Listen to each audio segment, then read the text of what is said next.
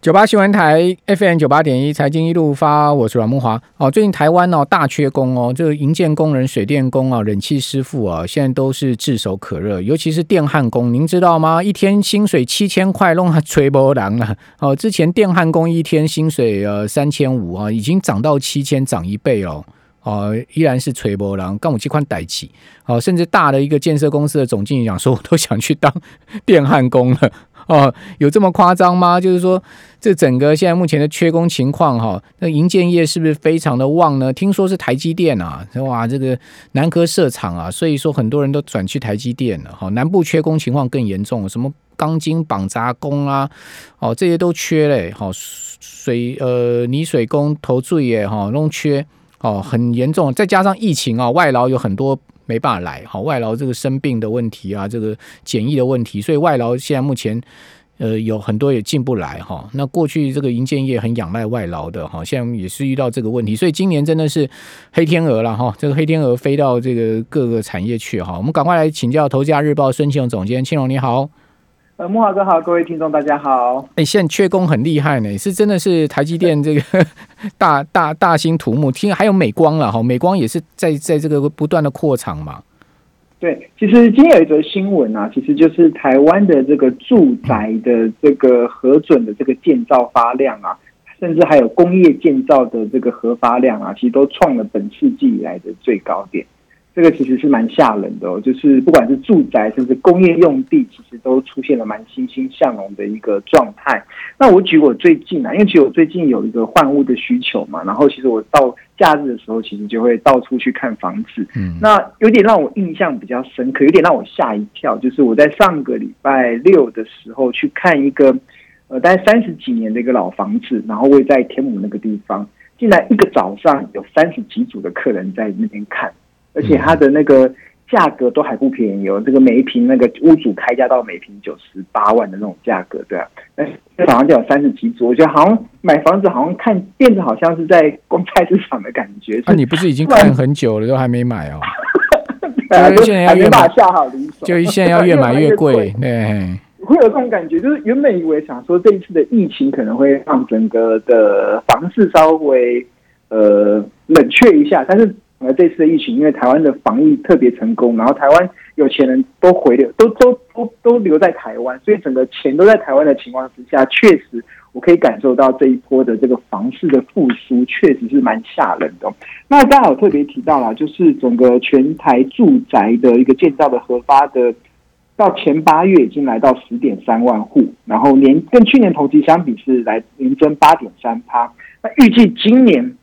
应该会全部会达到十五万余户，这个会创下二十五年新高。所以，我为什么刚才讲说那叫做本世纪以来最高的，就是今年的一个全台的住宅建造的核发数量，确实是呃已经是创二十五年来的新高。那另外六都中，其实呃住宅核发动能最强的，其实在台中市啦。其实台中市今年以来，其实比去年。呃，我应该说，台中市到目前为止，每一个月它建造核发的数量大概是两千六百八十四户，比过去五年平均量高出七成以上哦。那另外在新北，其实每户平均每月大概是两千两百零七户，那桃园市是一千九百二十一，都比过去几年的平均量高出四到五成。这个甚至连那种房市规模较小的，像嘉义县市啊、屏东啊、新竹县市啊、南投啊。其实都是出现大幅增长的一个状态，这个指的是住宅地方。那当然，工业用地的部分啊，工业用地其实在今年的前八月，其实每应该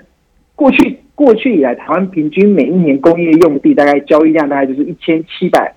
万到两百四十万平左右。但是今年前八月已经来到两百一十一万平，这个也是连跟去年同期相比是高达了三十成这也创下二十年。以来有这个统计数据来最高的一个状态，所以这件事情其实反映了两个，因为其实台湾这几年的一个，应该这一两年的政府的招商引资，甚至很多的台商回到台湾，甚至本身的台积电不断的在扩大它的资本支出。今天的新闻有出来，台积电明年的资本支出可能会上看到一百八十亿到一百九十亿美金，完了乘上这个这个如此庞大的一个支出的过程，它就会带动整个周边的一个。产业的这些发展啊，所以我们确实是明蛮明显感受到这一波台湾的房市，然后它带起来的原因其实就是资金回流，而且这些资金跟过去的资金回流有一个很大的差别。像两千零八年，当时其实也有大批的台商回流，但是那个时候台商回流比较像是用股票换钞票而已，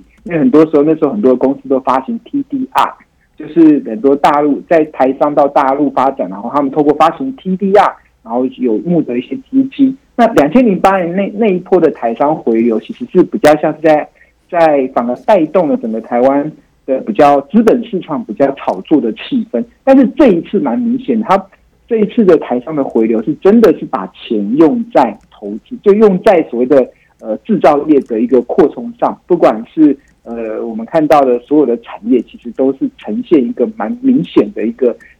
实际投资大幅增加的一个数量。所以在这样的过程中，我们要怎么去寻找一些投资的商机？我觉得大家就可以不妨去思考。那一般来讲，其实我们可以从两个面向来看这个的一个商机的一个形成。第一个其实就是。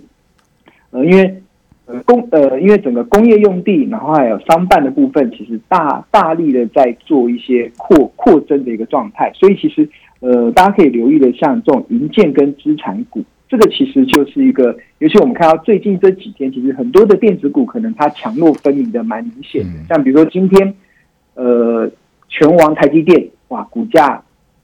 逼近了历史高点啊，完全填息人。那因为台积电的业绩很好，但是大力光因为看不到十一月份的订单，所以它今天股价甚至打到跌停板，哎，最低可能达到跌停板的价格。所以可以看到电子产业有明显那种强弱分明的状态。那反而是一种银建公司，其实很多公司它的业绩跟股价都悄悄的在持续的走高。再加上整个新台币在升值的一个过程中，确实我们可以感受到这一波的整个资产股甚至银建股。都有这种业绩大幅增长的这种效益性，所以我觉得资产银件有的都已经涨很多嘞。呃，这这所以你还是要去看它的一个主要的状态。那我过去我长期在观察这种所谓的银建股或者是资银建股他们的未来的业绩的状况，其实我会看一个数叫合约负债。因为合约负债其实就是他们跟客户去签订的一些呃未来可能会反映在营收的一个，应该可以把它当做是在手订单的延伸。那最近其实我们的统计，其实很多的营建跟跟营建有营建营建营造有关的一些呃公司，他们的合约负债确实都出现大增的状态，而且本一笔都没有到很贵哦。比如说二五二零的冠德，它今年第二季的合约负债占它。增加的金额占它的股本比是来到四十二 percent，增加幅非常大。那目前本益比只有十点八倍。那另外一家二五四六的根基，它的合约负债增加，今年第二季比去年第二季合约负债增加的金额占它的股本比例是来到五十二 percent。那目前股价的本益比也只有十一点七倍，这个也比也比大盘的平均值低上很多。那另外五五五五二二的远雄，这个是大家所耳熟能详的一家大型的一个建商。它第二季的合约负债